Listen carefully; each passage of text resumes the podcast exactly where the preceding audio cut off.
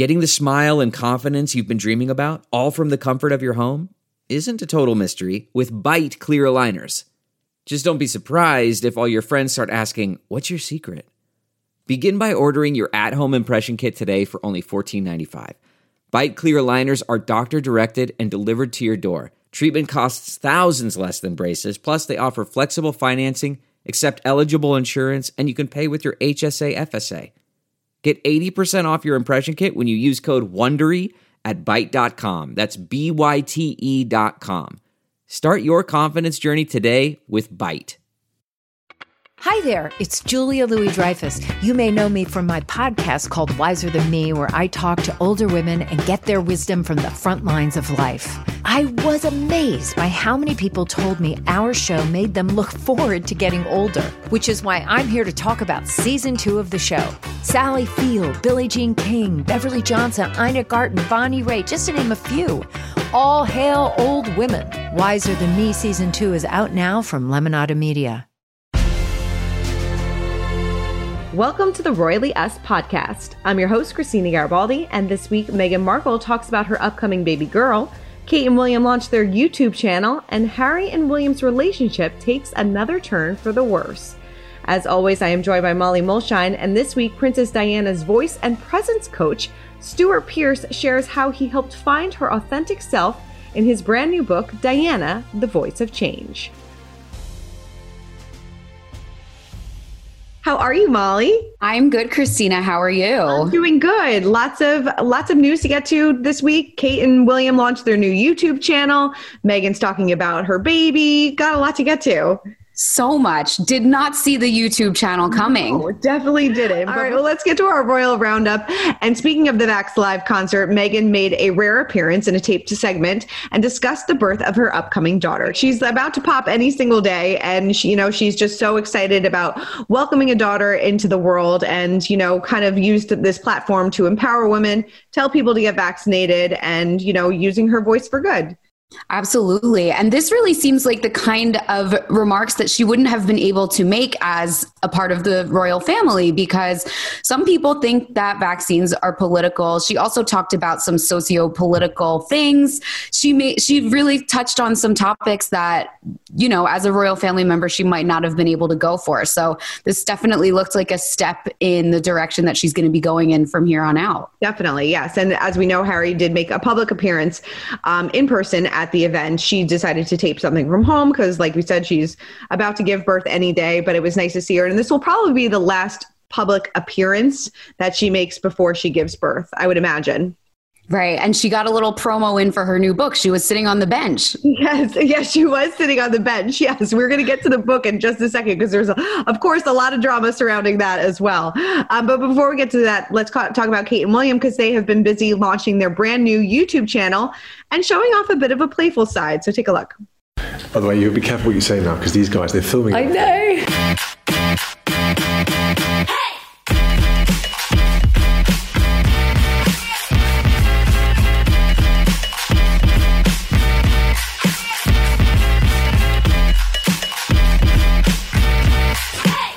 You don't need to roll your arm? Do, I not, do you know where it is? No. I love this. I love seeing like a different side of them. I think that this probably is long overdue. It's I would have loved to see this like years and years ago, but better late than never. It's really cool and it's it seems like it's not just going to be the typical like you know, sort of I don't want to say boring, but you know, PR approved royal videos, it looks like it's going to be fun videos where they're joking around. There's two moments in that first, you know, 25 second intro video where William and Kate are giggling together, and we never see that. So I think this is a really cool move for them. I do too. The first couple videos after were, were mostly about her Hold Still campaign, but I am definitely looking forward to those lighthearted, playful moments. Of course, last week we saw that video that they released with their family. So it seems like they're, you know, a little bit more relatable in a certain sense, which I love. And I think that's what the monarchy needs, so the royal family needs, is for us to be able to relate to them a little bit more. So I think this is great. Right. And it and it just shows how they're sort of evolving beyond the precedent that was set in the last century, which was, you know, keeping the monarchy at an arm's length. They're being so much more open and it's, you know, it's a cool approach. Yeah. I mean, of course there's always going to be comparisons to what Harry and Meghan are doing. I mean, do you feel like they're kind of taking a page out of Harry and Meghan's book or, you know, this is just the, the next step in what they want to do? You know, if you asked me a year and a half ago, I would have said absolutely. But now Meghan and Harry haven't even had Instagram for a year. So seems like William and Kate are the ones who are owning social media now, right? No, that's so true. I mean, they've been, you know, killing it with all their content, you know, with their engagement or not the engagement, their 10 year anniversary photos that they just released. Like we said, the video of the family and now the YouTube channel. They're really kind of stepping up their social media game. Yeah, the tables have turned, yeah, you know? Really I mean, if Meg- maybe if Meghan relaunches the TIG, then we can start to see a little bit more of a comparison. But yeah, right now it seems like social media is the Cambridge's game. Mm-hmm, totally. All right. Well, let's move on to Queen Elizabeth because she reflected on earning the life saving award as a teenager, calling it a great achievement at such a young age. And uh, Her Majesty, who received her Junior Respiration Award in 1941. So she had a Zoom call about this and she was kind of like joking around a little bit and having a good time because she, you know, received this over 80 years ago. All the royals were in a jokey mood this week. William and Kate were giggling away on their YouTube. The Queen was laughing on this Zoom it was really sweet. She was talking about how she was 12 or 14 years old. They showed this adorable photo of her, and she said it was a very long time along, I'm afraid. And she just laughed and laughed about it. So that was that was really nice. Definitely. It was nice to see her having a laughing moment, especially after everything that she's been through in the last few weeks well, with Absolutely. Philip and everything like that. So nice to see her having a, a, a good time and a good laugh. Yeah, definitely. So, Molly, you mentioned the book earlier. So, we have to talk about Meghan's children book, what she just announced. It is called The Bench, and it is inspired by Prince Harry's relationship with his son, Archie. Now, following the announcement, a lot of people were saying that this reminded them of another book called The Boy on the Bench by Corinne Averiss. And she came to Meghan's defense, actually saying that, you know, this was, they're two different books. They're not plagiarized, not at all. But of course, there has to be some drama. I know. It's like there's more than one bench in the world. And people were saying that the illustrations were the same. They look nothing alike to me. And I, I, guess the boy on the bench is about a boy who's shy and he's looking from the bench and watching all the little kids play. And Meghan, her book, The Bench, is about her sitting and watching Archie play with his dad. So to me, those are two very different they both have a bench, but you and I are both sitting on chairs right now, and I'm not like Christina's copying me. Right. So it's just, I don't know. It, I think fair play to the author for standing up for Meghan. Mm-hmm. I don't know. What do you think? I totally agree with you. Yes, there are plenty of benches out there, and a lot of people sit on them. So a lot of people have different experiences when they sit on them. But yes, that was uh, about a boy, you know, kind of not being able to participate with his friends. And this is a totally different story. It's about her experience with her husband and her son. So, two totally different things. Both, I'm sure, are very enjoyable for your children. So, pick them both up. Yeah, get them both. There's yeah. nothing wrong with more books in the world. It's exactly. only a good thing. exactly. The one thing I did find interesting was that Meghan used her title on the front cover. It mm. says by the Duchess of Sussex. I was surprised by that just because she said in the interview that she doesn't care about the pomp and pageant pageantry and it's not titles are not important to her. Mm. So I I was a little confused by that part. I, I yeah. have to admit. Right. No, that is a little confusing. It's like, do you want to be a duchess? Do you not want to be a duchess? Got to make up your mind. All right. right. Well, it is now time to spill the royal tea, and we've got a lot of gossip and rumors to discuss as always. And despite the recent reunion, we are hearing that tensions are only getting worse between Prince Harry and uh, Prince William, and it is actually coming from a reliable source with uh, Tom Bradby, as we know that he conducted that ITV interview with Meghan uh, way back in the day when she said that she was not okay, and he is friends with Harry. So, yeah, we're hearing that William and Harry's relationship has been slowly deteriorating. Those are the words that he used, which are pretty strong words. Mm-hmm. Uh, and apparently they're not talking right now, which yeah. It's surprising because we're going to hear a little bit later from Stewart, who has uh, a different take on it that maybe that, you know, they are talking. It seems like, you know, unless we hear it from Harry and William at this point, it's kind of like anybody's guess. It really is. I mean, maybe they are talking, you know, they, we did see them together at Prince Philip's funeral and they were having some conversation but I don't know. Unless we hear it from them, I really don't know what to believe anymore. I know. I mean, the thing is, yeah, I want to believe what I see with my own eyes. Yeah. And Mm-hmm. what I am not seeing is the two of them putting on a public united front. You know, they Mm-hmm. spoke for a few minutes after their grandfather's funeral, and we haven't, that was the first time we have seen them interact in Mm-hmm. over a year. So, if if it is all a media creation, if it is overblown, I think they could be doing more to sort of Right. get these stories to go away. Don't you think? too. I think so too. But maybe that they will do that at Diana's memorial uh, statue unveiling. You know, in a couple months, maybe they will put on that united front. Uh, you Yeah. know, there, there's some rumors that they're going to do separate speeches and not speak together, which of course will just, you know, create more of a media frenzy. But at this point, you know, you you want to see them kind of put the past behind them, especially when it comes to um, recognizing and honoring their mom. Right. And just the fact that like their kids are all the same age and they aren't growing up together. It just makes me sad because like, you know, we all have many of us are lucky to have great memories of our cousins growing up and it's just sad to think that, you know, Archie won't have that. So, yeah, we all want to see them be friends again. Just get on a Zoom. Like send out screenshots from a Zoom, leak them, and then we'll all be done with it and we'll be stop talking about it. We, that's all we want. That's all we want. Well, eh, we're hearing that Prince Charles may actually never forgive his son after this tell all interview, which seems a bit harsh. It does seem harsh, and I, I, I kind of understand why he'd be so angry because this has sort of this combined with the last season of The Crown and the upcoming season of The Crown are just tanking so much public goodwill that Charles and Camilla have fought to bring to, to themselves for like over a decade now. Mm-hmm. So it does make sense that he would be very frustrated. But yeah, I mean, for a, a parent not to forgive their child, if that's true, is seem it's harsh. It's harsh. It is. It is harsh. And, you know, Harry has obviously been through a lot. They lost their mom, and I'm sure he's like kind of feels in a way he's almost lost his dad too. So it's it's got to be really difficult for him to kind of come to grips with this and, you know, kind of feel like an outsider in his own family. Speculation, who knows if he actually feels like that. But, you know, it's got to be really difficult to watch, you know, his family move forward while he's kind of like left in the background.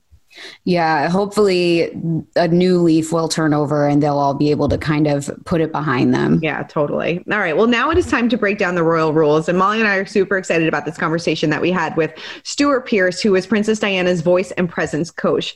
Now, he shared how he helped find her authentic self in his new book, Diana, the Voice of Change. He talked all about, you know, how Diana was feeling right before her death, you know, how, the impact that she still has on so many women and why she, he waited so long to write this book. Take a look. Well, Stewart, thank you so much again for joining us. We're so excited to talk to you all about this. Your brand new book, Diana, the Voice of Change. What made you, after all these years, want to write this book? because of the the times that we're living in mm-hmm. where so many of you amazing women are being aroused to find your voices and to speak out about the ignominy the disappointments the frustrations the brutality the inequity that you've all experienced um, and, and, also, you know, Diana said to me shortly before she died, you know, wouldn't it be amazing if all of the work that we've done together became a book? But if you do, please don't publish it until after the boys are married. And so, with also with all the things that are going on with Harry and Meghan, I thought it was really important to step forward and and say, okay, well, their mother was one of the first great voices of change, and now Meghan is becoming another great voice of change, mm-hmm. and that um, how how we can support them and how we can support you or you all in this in this uh, endeavor. Wow, that's fascinating. How did you and Diana first become connected? I was introduced to her by a patron of mine who was a very successful restaurateur here in the city of London. Um, who knew Diana very, very well. And uh, I remember it coming up once early in Diana's career, and I said, "No, no, no, no, no. There's so much, there's so much circus around Diana. I don't see how I can actually really help her." And also, there were people like myself. You know, there were there were coaches, therapists, healers who had been working with her, and then they took their stories to the daily papers. Mm-hmm. So she was very badly scarred by betrayal, and I just didn't think I could serve that adequately. It wasn't that I wasn't honored. I was immensely honored. And then when it came back again, I was sort of, I was sort of, um, I was set up, I think, because the person that I was referring to, Mara Berni, invited me to have lunch at her restaurant, which I did quite often. And she said, There's somebody I want you to meet. But she, I said, Who is it? And she wouldn't tell me. And then I arrived, and guess who I was sitting next to? The wonderful. These eyes the, the beautiful eyes these blue eyes were just astonishing. And she grabbed hold of my arm and said you will work with me won't you? I mean you know what do you say? No. Wow. um, and, and that that began a two year um, relationship which was completely confidential that was the that was the agreement that we came to. That it would be absolute confidential. That she would always come to my studio. I would never go to Kensington Palace. That she would pay me through cash. If she wanted me, she'd call on on her cell phone. Um, and so I became a confidant as well as a coach. Did she talk about any specific things in her life that she really wanted to work on, or there were things that were really bothering her? Because obviously, you know, she was in the midst of all this royal drama with the Panorama interview. So, you know, what were those specific things that she uh, confided in you about? Well, of course, confided in me is an apt phrase.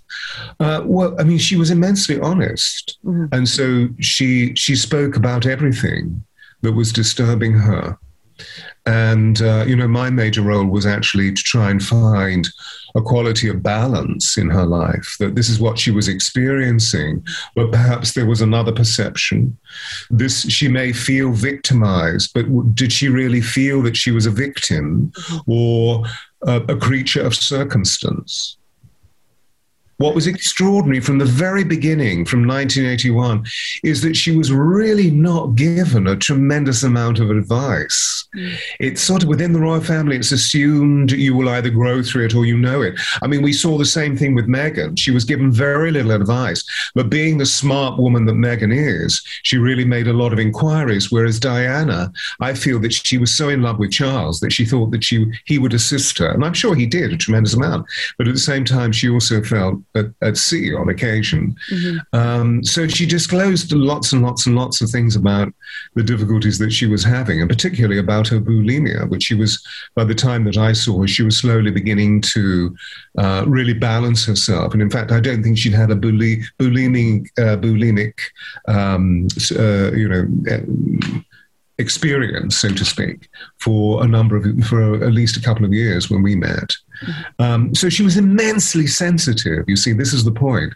And as with all sensitives, what's really important in my position is that I allow them to feel what the proportion of their empathy is all about, mm-hmm. and how it, although they may perceive to be trifled or um, assaulted in some way, that actually what it was to do with is the fact that the other person just simply didn't know how to approach uh, somebody in her in her position. You know, because she was on one level immensely accessible, and on another level she was also a royal personage and had personal protection officers around her.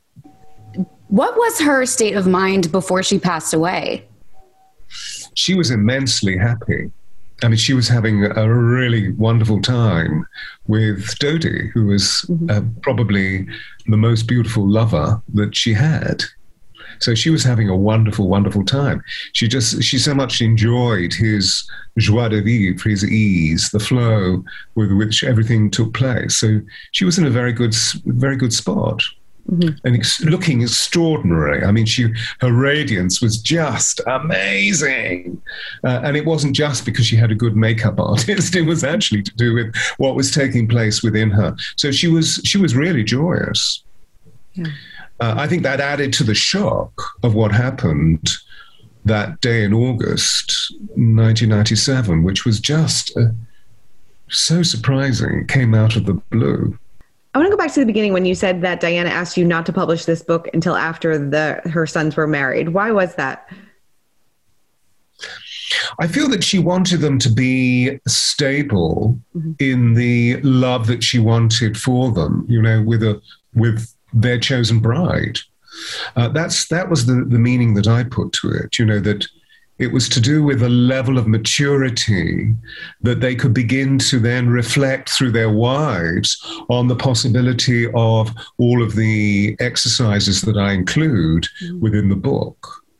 Um, they've been through an interesting ride, and of course, we know with Harry that it's only quite recently, which has you know developed their interest in mental health issues mm-hmm. and this extraordinary project that he's doing with Oprah. But only quite recently has he been able to resolve the huge pain of his mother's passing. That was something that he pushed aside. So she was extraordinarily intuitive, and now I see it in retrospect so much more clearly that she was literally waiting for them to move into that level of emotional resonance themselves, where there was a level of emotional intelligence mm-hmm. that they could review her life from, and therefore see her not as a weak vessel, but to see her as being the brilliant, sensitive, and intensely excavated woman that she was. Definitely an interesting conversation. Make sure everybody go pick up uh, Stewart's book on June 15th. It is a must read. And he was, he was so lovely. Yeah, so interesting. I mean, mm-hmm. I just want to hear everything he has to say about Diana. I'm definitely going to check that book out. Totally. All right. Well, before we wrap up, we have to check in on the royal kids. And we had some two big royal birthdays with Princess Charlotte and, of course, baby Archie. And it seems like the two were very well celebrated. Yes, we got some insider details mm-hmm. from William himself. He was on a visit to Babcock Vehicle Engineering to talk about ventilators, and someone asked him about Charlotte. And he said she had a lovely birthday. Last year, her birthday was in lockdown, but this year we were able to have one other family over. So that's nice. She had a little bit of a more normal day this year. Definitely. And uh, Archie celebrated his second birthday, and Meghan and Harry released a photo. Couldn't really couldn't see his face, but he was holding some balloons, and they, uh, you know, shared a special message along with it. And it seemed like he was also well celebrated. Something very low key at home. The Queen uh, zoomed in to see how he was doing, so that was nice. And we also got some reporting that Meghan uh, had a very low key Mother's Day. Harry gave her, you know a, um, a homemade gift from he and Archie. So it seems like they're settling down and getting ready for baby number two. How exciting. This is going to be the calm before the storm for them for sure. Seriously. Yeah, it's going to be it's going to be a circus in that house, but it'll mm-hmm. be a mm-hmm. lot of fun. Well, Molly, thank you so much as always for running down all things Royals. Thank you, Christina. All right, make sure to keep commenting, keep subscribing. We'll see you guys next week.